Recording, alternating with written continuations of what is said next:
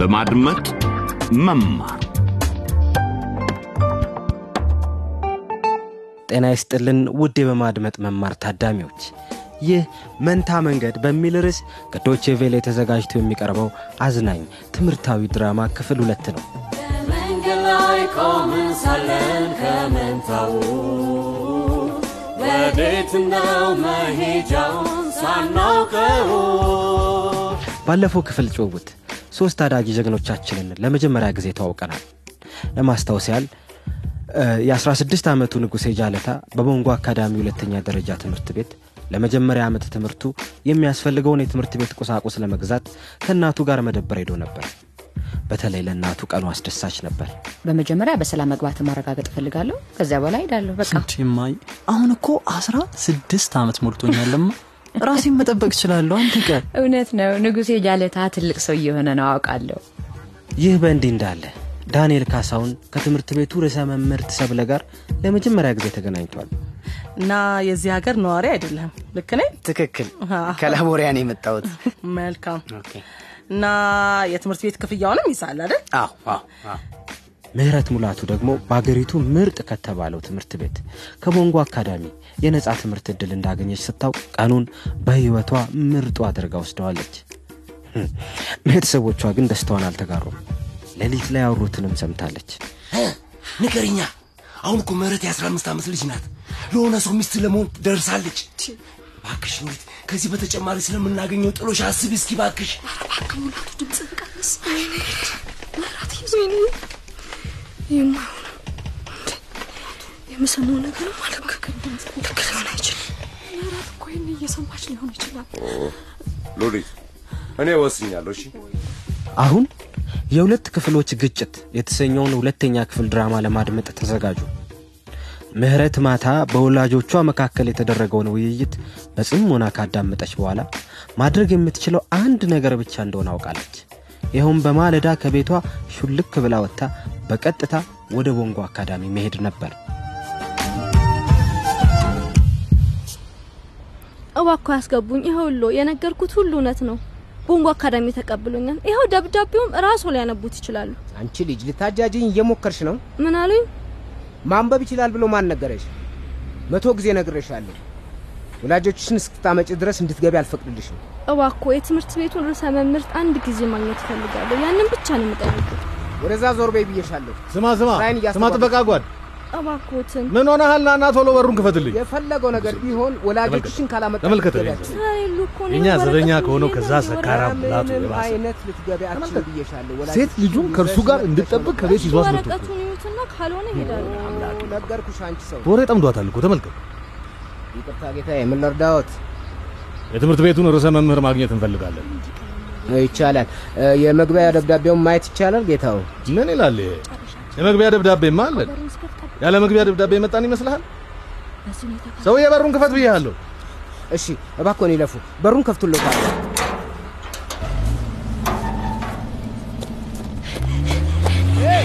አንቺ አንቺ ቁሚ ብያሻለሁ ቁሚ!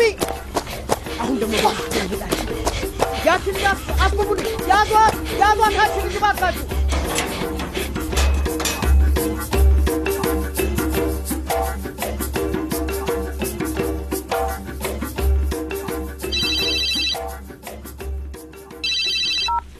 Hello? Hello? ሙላቱ? አቤት። ወንድሜ መናገር ትችላለህ? መናገርማ በሚገባ ትችላለህ። ለካ ሁሌም መናገር ትችላለህ። ለምለም ስራዬን ልታከብሪልኝ ይገባል። እኔ ዘበኛ ነኝ። ትክክል። እዚያ ለሰዓታት ተጎልተ ሰዎች ለስራ ሲወጡና ሲገቡ ታያለ እና ለመሆኑ አለቃ በአካባቢ አለ? አረ የለም። ልጁን ወደ አዲሱ ትምህርት ቤቱ ይዞት እየሄደ ነው። የሴት ልጅ የምህረት እኩያ የሆነ ወንድ ልጅ አለው ግን ለምለም ምን እየሆነ ነው ያለው ቅዱስና ብሩክን ከወሰድሻቸው ጊዜ አንስቶ እኮ ጠፍተሻል አረ ተረጋጋ ወንድሜ ሁሉ ነገር ሰላም ነው ሁለቱ ቆንጆ ልጆች በጥሩ ክብካቤ ይገኛሉ ስማ ጥቂት ገንዘብ ልኬልሃለሁ? እንደተለመደው መታወቂያን ይዘህ ወደ ፖስታ ቤት ብትሄድ ገንዘብህን ታገኛለህ። ውይ ውይ ለምለምዬ በጣም በጣም አመሰግናለሁ። እውነት በጣም በጣም ነው የማመሰግንሽ። ምንም አይደለም። በእውነቱ እህቴ ወይ ጉድ! ስማኝ ነው ወንድም፣ ለምለም ልጆችህን አንዴ ላናግራቸው እችላለሁ? ሙላቱ እንዴ፣ ስለዚህ ጉዳይ ቀደም ሲል ተነጋግረናል። አልተነጋገርንም? ተነጋግረናል። ቅዱስና ብሩክ ከሁኔታዎች ጋር ለመላመድ ጊዜ ያስፈልጋቸዋል። ታውቃለህ፣ አዲስ ሀገር፣ አዲስ ትምህርት ቤት፣ አዲስ ቋንቋና ሁሉም ነገር አዲስ ነው። ለጊዜው ባታናግራቸው መልካም ነው። ይልቁንስ ይበልጥ እንዲናፍቁ ያደርጋቸዋል። ልክ ነው። ልክ ነሽ። እሽ እሽ እሽ ገብቶኛል። ግን ለምለም hello hello hello ለምለም ይሰማሻል? Hello hello hello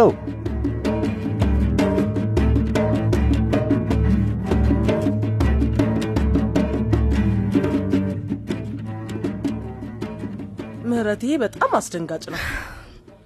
ቆይ አሁን ስለ አባትሽ እቅድ የምትነግሪኝ ነገር በእርግጥ እውነት ነው? ይህ ትክክል ከሆነ ስለዚህ ጉዳይ እሳቸውን ማናገር ይኖርብኛል። እውነቴን ነው። ሁሉም ነገር እውነት ነው። እርሰ መምህርት አባቴ ወደ ቦንጎ አካዳሚ መጥቼ ከሚያኝ ይልቅ ለባል ቢሰጠኝ ይመርጣል። ማታ ይህንን ለእናቴ ሲነግራት ሰምቻለሁ። የተኛው ቢመስላቸውም እኔ ግን አልተኛውም ነበር። አታልቅሽ ምህረት። ቀኑ ከህይወቴ ሁሉ ምርጥ ቀን መሆን ይገባው የነበረ ቢሆን አባቴ ግን ወደ መጥፎ ቀን ለወጠ። ሌሊቱን ሙሉ ሳለቅስ ነው ያደርኩት። ምን ማድረግ እንዳለብኝ አይዞሽ አይዞሽ አይዞሽ ምህረት አይዞሽ። ስሚ ለአንቺ የተለየ ነገር አደርጋለሁ። ለመማር በጣም የጓጓሽ ትመስያለሽ። እናስ ካጠገብሽ ያለሁት ማን እመስልሻለሁ? ያንን እድል አልዘጋብሽም። የትምህርት ቤት መለያ የደንብ ልብስ ባይኖርሽም ትምህርት መጀመር ትችያለሽ። ቤተሰቦችሽ መግዛት እስኪችሉ ድረስ የቤት ልብስሽን ለብሰሽ እትዬ ሰብለ በእውነት በጣም አመሰግናለሁ። ምንም አይደል። ምን ልል እችላለሁ? የቻልኩትን ሁሉ ለማድረግ ቃል ገባሎታለሁ። ጥሩ ጥሩ። ባደረጉልኝ ነገርም አይጸጸቱ። እንደማልጸጸት ተስፋ አደርጋለሁ። ምህረት፣ እኔም ያልሽኝን ነገር ሁሉ አምኜ ይቀበልሻለሁ። እሺ እሺ። እንደነገርኩሽ ይህ ለየት ያለ ነገር ነው። እናም እርግጠኛ ነኝ በትምህርት ቤቱ የቦርድ ስብሰባ ላይ መነሳቱ እንደማይቀር። ያኔ ታዲያ ውሳኔን እንዲቀበሉት ለመከላከል በጣም ቆርጫለሁ። ምህረት፣ አቤት። የሆነ ሆኖ አባትሽን ማግኘትና ማነጋገር እፈልጋለሁ። እሺ እሺ። ነገ መጥተው እንዲያገኙኝ ንገሪያቸው።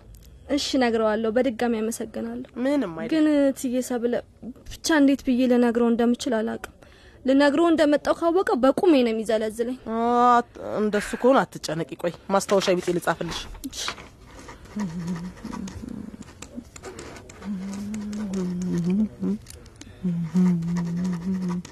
ለአባትሽ ይህን ማስታወሻ ስጣቸው።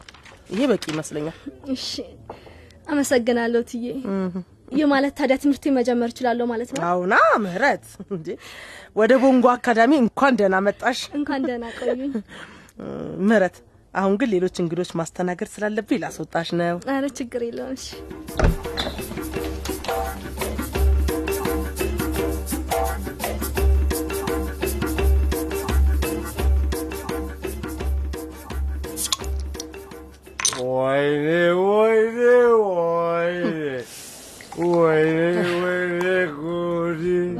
ወይ ተናገር እንጂ ገንዘቡን ከየት ነው ያመጣኸው? ግን ለምንድነው ሁሌም ግራ ግብት የምትይኝ? ምክንያቱም ህይወታችን ግራ ስለሆነ ነዋ። ቆይ ለመሆኑ ቁርስ መብላት እንችላለን? ምሳስ? እራትስ? ሌላ ልጅ ልንወልድ ነው። ምን እናበላዋለን? ምን ይጠጣል? ምን ይለብሳል? ወይ ጉድ! እንዴት ዘነጋሁት? ጭራሽ የቤት ክራዩም ገና አልተከፈለ።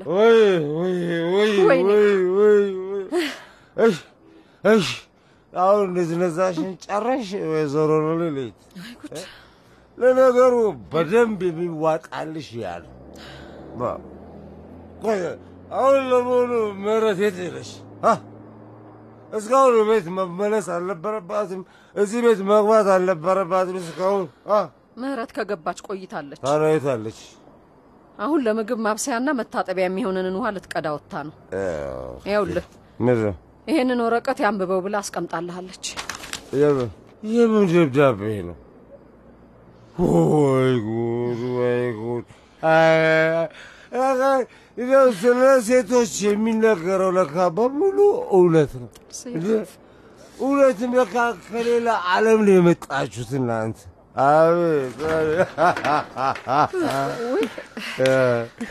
የውሃ ዋጋ ጨምሯል። የዋጋ የውሃ ዋጋ ጨመረ። የውሃ ዋጋ ጨመረ፣ የምግብ ዋጋ ጨመረ፣ ኪራይ ጨመረ፣ ሁሉም ነገር ጨመረ ጨመረ ጨመረ። ባለንበት የቆምነው እኔና ደሞዜ ብቻ ነው። አይ ወየ ወየ ወየ? አባዬ ልነግርህ የምፈልገው ነገር ነበር። በመንገድ ላይ ቆመን ሳለን ከመንታው ወዴት ነው መሄጃውን ሳናውቀው በዚሁ መንታ መንገድ ክፍል ሁለት ይጠናቀቃል። አቶ ሙላቱ የምህረት አስተማሪ የላኩትን ማስታወሻ ያነቡ ይሆን? ንጉሴ ዳንኤልና ምህረትስ በቦንጎ አካዳሚ ሁለተኛ ደረጃ ትምህርት ቤት የመጀመሪያ የትምህርት ቀን ምን ያጋጥማቸው ይሆን? የዚህንና የሌሎችን ጥያቄዎች መልስ ለማግኘት የሚቀጥለውን ክፍል ድራማ ይከታተሉ። ስለ ዝግጅቶቻችን የበለጠ ለመረዳት DW DE LBE የተሰኘውን ድረገጽ አድራሻችንን ይጎብኙ። አሊያም በፌስቡክ አድራሻችን ላይክን በመጫን የመማድመጥ መማር አድማጭ መሆኑን ያሳውቁን። ከድረገጽ አድራሻችን ለግሎ ገልብጠው እንዲወስዷቸው የተዘጋጁ የድምፅ የቪዲዮና ሌሎች ክምችቶችንም ያገኛሉ። በሚቀጥለው ዝግጅት እስክንገናኝ ጤና ይስጥልን።